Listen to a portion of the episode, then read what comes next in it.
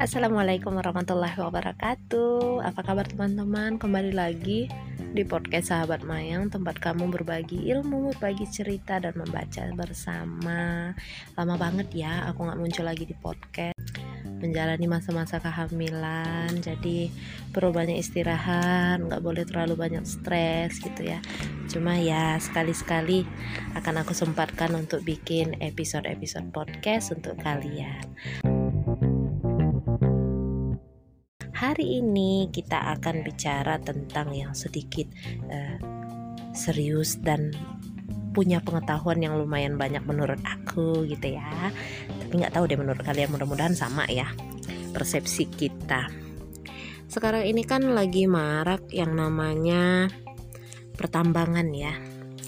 Jadi pertambangan ini sudah di berbagai daerah dilakukan di Indonesia, baik yang secara legal maupun ilegal, oke? Okay? Dan itu menyebabkan banyak sekali bencana alam yang terjadi di sekitar kita, benar nggak? Mulai dari yang biasanya tempat itu nggak pernah banjir, tahu-tahu jadi banjir, yang biasanya daerah itu nggak banyak uh, polusi udara, sekarang jadi banyak gitu. Pertambangan apa coba? Ya, apalagi kalau bukan pertambangan batu bara Duh, di daerah tempat aku ini juga kayak gitu. Dulunya pertambangan batu baranya ya sekedarnya aja. Sekarang kayaknya lebih jor-joran. Lobang yang tadinya kecil makin lebar gitu teman-teman ya. Daerah di tempat aku kan lumayan tinggi ya, eh, perbukitan pergunungan. Dan ini pun bisa banjir, bayangin jadi batu bara batu bara yang terpendam di areal di dekat-dekat hutan itu mereka tahan ngebasmi nebang itu pohon-pohon ya. Sekedar untuk mengeruk apa yang di bawah. Padahal you know lah ya teman-teman yang namanya batu bara ini kan nggak awet ya. Bukannya bukan kayak sinar matahari angin gitu yang selalu ada gitu ya Batu bara ini adalah hasil tambang yang memasok energi, tapi dia ini adalah sumber daya alam yang tidak dapat diperbaharui. Catat, tidak dapat diperbaharui. Artinya, kalau udah habis ya udah habis. Si penambang akan pindah ke tempat lain, mengeruk di tempat lain. Dan yang tersisa adalah lahan yang gersang, tandus, sulit ditanami oleh tanaman, dan lebih panas teman-teman ya. Karena memang unsur hara yang tadinya ada di bagian atas di topsoil itu udah hilang bersama dengan terkeruknya oleh eh terkeruknya batu bara tadi gitu. Jadi untuk uh, membuat tanah ini subur kembali bisa dimanfaatkan ini butuh waktu yang panjang dan proses yang juga nggak sebentar gitu ya tapi ternyata, nah ini ada beberapa PT atau pabrik yang mengalihkan sumber energi utama mereka yang tadinya batu bara ke biomasa. Jadi ada energi alternatif yang bisa diperbaharui supaya nanti bisa menggantikan bahan bakar batu bara atau justru uh, memperkecil penggunaan batu bara di pabrik-pabrik tersebut gitu ya. Sebutkanlah PT Semen Indonesia ini kan BUMN kita ya melalui PT SBI Solusi Bangun Indonesia mereka sudah menggunakan biomasa. Kemudian ada juga dari pabrik Naragong di Jawa Barat, PT Semen Padang di Sumatera Barat, PT Semen Tonasa di Sulawesi Selatan, ada PT Solusi Bangun Indonesia yang di Cilacap, ya ada juga yang di Andalas atau yang di SIG Pabrik Tuban Jawa Timur. Itu mereka sudah menggunakan biomasa. Dan biomasanya ini macam-macam teman-teman ada yang uh, memakai kulit kacang mete, sekam padi, ada yang pakai enceng gondok, ada yang pakai serbuk gergaji ya.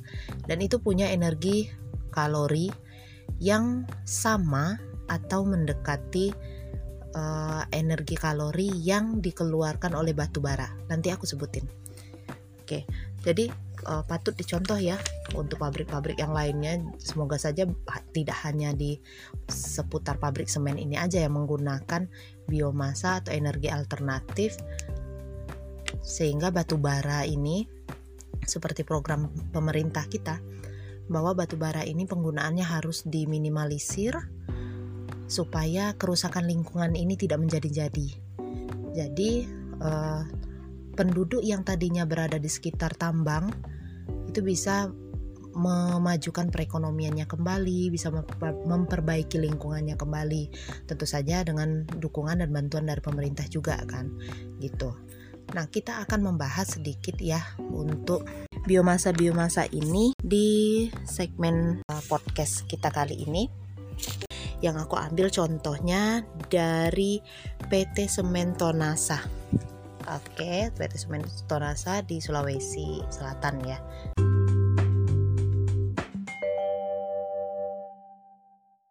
Nah, energi alternatif apa aja sih yang bisa diperbarui dan kandungan kalorinya bisa menyamai atau mendekati nilai 5000 kilokalori per kilo seperti batu bara ini. Pertama, ada cangkang mete. Kulit kacang mete. Ini nilai kalorinya 5000 kilokalori per kilogram sama ya dengan si batu bara. Di urutan nomor 2 ada enceng gondok. Enceng gondok ini nilai kalorinya 3821 kilokalori per kilogram. Yang ketiga, ada batang sorghum. Nilai kalorinya 3800 kilokalori per kilogram. Di urutan keempat ada sekam padi. Nilainya 3500 kilokalori per kilogram.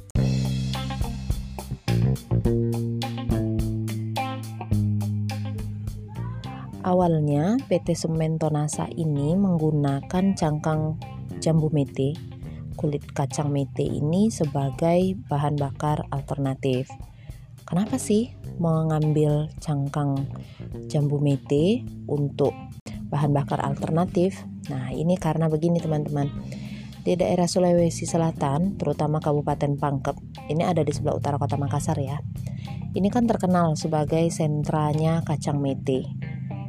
Jadi mereka beli kacang mete itu dari berbagai daerah di tanah air, kemudian dikupas di sana di Pangkep ya, di Kabupaten Pangkep, lalu kemudian dijual lagi Nah sisa kulitnya ini ini nggak di apa-apain gitu, ditumpuk doang. Jadi benar-benar uh, jadi limbah yang dianggap nggak berguna, bahkan uh, menimbulkan bau yang kurang sedap. Dan ya kalau sudah berbau dan kurang sedap begitu kan sudah pasti jadi sumber penyakit ya. Jadi sejak tahun 2008 PT Sementonasa ini memanfaatkan limbah kulit kacang mete ini yang tadinya menumpuk atau dibuang ke sungai nih. Ini di, mereka manfaatkan untuk bahan bakar uh, pembakaran semen. Jumlah kalorinya kan sama tuh sama batu bara sama-sama 5000 kilokalori per kilogram. Besar kan? Nah tapi ini ada kendalanya ketika mereka menggunakan kulit kacang mete ini untuk pembakaran semen. Ukuran kulit kacang mete ini kan lumayan gede tuh kalau dibandingin sekam padi ya. Lumayan besar. Jadi uh, ada yang nggak habis terbakar gitu biomasa yang tidak terbakar itu akan terdorong ke udara melewati cerobong dan dapat menimbulkan polusi yang baru bukan hanya polusi asap tapi berupa butiran-butiran arang nah itu makanya Eh, nggak uh, bisa full digunakan si kulit kacang mete ini. Akhirnya kulit kacang mete ini mereka gunakan di tungku pengeringan untuk batu bara. Jadi batu bara yang sampai itu kan nggak semuanya kering tuh, nggak langsung semuanya bisa jadi bahan bakar, agak lembab atau gimana gitu kan selama di perjalanan. Akhirnya mereka si batu baranya ini dikeringin dulu di tungku pengeringan batu bara. Nah bahan bakar tungkunya inilah memakai kulit kacang mete. Kalau misalkan kulit kacang metenya ini diolah dulu gitu ya, diolah dulu kemudian baru dijadiin bahan bakar itu juga bisa. Tapi ya kurang praktis gitu ya. Karena kan kalau dikecilin dulu dicacah lagi kulit kacang mete ini kan lumayan keras nih teman-teman ya. jadi perlu proses yang lainnya lagi gitu kurang praktis akhirnya digunakan sebagai bahan bakar untuk tungku pengering batu bara tapi lumayan kan sudah memberikan alternatif lain untuk bahan bakarnya gitu setelah kulit kacang metenya ini uh, disalurkan untuk tungku pengeringan batu bara mereka mencari energi atau biomasa lain untuk menjadi bahan bakar alternatif, yaitu sekam padi. Nah, sekam padi ini ini sumber daya yang berlimpah sebenarnya di seluruh pelosok tanah air kita ya. Karena kan jarang nih yang mau menggunakan. Taunya itu sekam padi dibakar bisa untuk tanaman hias gitu ya. Cuma baru taunya itu terus sekam padi dibakar abu, uh, kalau yang jadi abu ini bisa untuk jadi abu gosok untuk bersihin panci kuali gitu ya baru tahunya itu gitu ya jadi belum terpikirkan bahwa sekam padi ini justru bisa menjadi bahan bakar alternatif untuk pengganti batu bara bahkan minyak ya kenapa keunggulan lainnya apa sih si sekam padi ini teman-teman ternyata sekam padi ini mengandung silika. Silika yang tinggi sehingga kulit padi ini keras. Dan dia kan kecil-kecil tuh. Nah, untuk pembakarannya menjadi lebih efisien jika dibandingkan dengan kulit kacang mete. Walaupun memang kalori yang dihasilkan sedikit lebih rendah dari kulit kacang mete tadi. Kalau kulit kacang mete tadi 5000 kilokalori, kalau di sekam padi itu per kilonya per kilogram itu hanya menghasilkan 3500 kilokalori. Jadi kalau memakai sekam mentah itu apa ya banyak sekali keuntungannya dan bertruk-truk berkarung-karung ratusan bahkan ribuan ton dimasukkan ke uh, eh, PT ini. Dari mulai kalangan ibu-ibu rumah tangga sampai ke apa tengkulak-tengkulak untuk sekamnya ini sudah bekerja sama dengan PT Sementonasa untuk memberikan pasokan sekam padi ke PT tersebut sehingga pemakaian untuk batu baranya juga bisa dikurangi gitu bahkan sampai 16%, 7%. Target mereka adalah mengurangi batu bara itu sebanyak 30% maunya ya.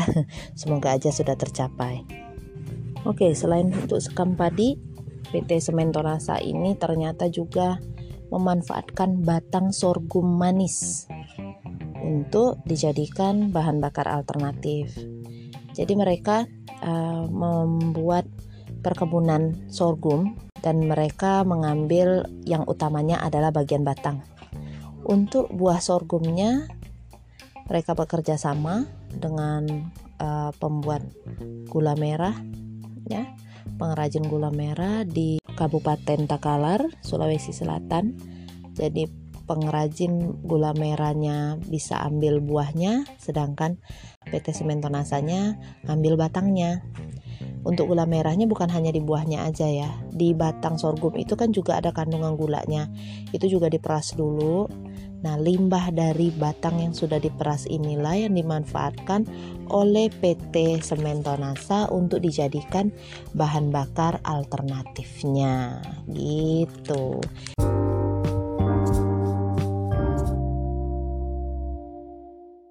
Sebenarnya teman-teman untuk bahan bakar alternatif ini kita tidak hanya untuk skala pabrikan.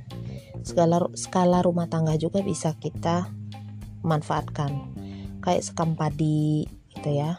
Itu sebenarnya banyak di daerah-daerah kita. Cuma memang kita tidak punya uh, alat untuk menyaring menyaring asapnya kan karena kalau biomasa seperti ini ya sekam padi, uh, cangkang mete atau batang sorghum yang udah dikeringkan itu tentu asapnya berbeda. Enggak kalau kayak kita pakai tungku kayu gitu ya, tungku yang bahan bakar kayu, uh, baunya juga beda gitu ya. Cuma bisa untuk menjadi uh, sumber ilmu untuk kita supaya kita memanfaatkan hal-hal yang ada di sekitar kita nggak mesti gas nggak mesti batu bara apalagi minyak oke okay? Nah, ini juga bencana alam yang ada di sekitar kita sekarang yang terjadi ini juga mungkin teguran untuk kita supaya kita lebih ngeh menjaga alam kita gitu ya. Nah, untuk yang energi alternatif kali ini aku cuma contohin tiga itu aja. Yang lainnya teman-teman bisa uh, apa cari-cari informasi lagi yang lain seperti pemanfaatan uh, sisa gergaji ya, gergaji kayu. Itu juga bisa digunakan untuk bahan bakar alternatif. Atau yang lain-lainnya enceng gondok. Enceng gondok juga harus dikeringkan dulu supaya bisa menjadi bahan bakar. Ya begitu. Jadi uh, kayak gitu aja dulu kayaknya ya untuk episode podcast kita kali ini. Mungkin di lain waktu kita akan mengulas-ulas lagi apa-apa saja yang pernah aku baca, apa-apa saja yang lagi hits mungkin ya di sekitar kita dan ya kita enjoy membahas, berkomentar mumpung kita ada di podcast sama-sama belajar. Kamu beri aku ilmu, aku beri kalian ilmu dan informasi. Sampai jumpa lagi nanti di episode podcast Sahabat Mayang tempat kamu berkenalan, berbagi ilmu, berbagi cerita dan membaca bersama. See you next time. Jazakumullah khairan katsira. Wassalamualaikum warahmatullahi wabarakatuh.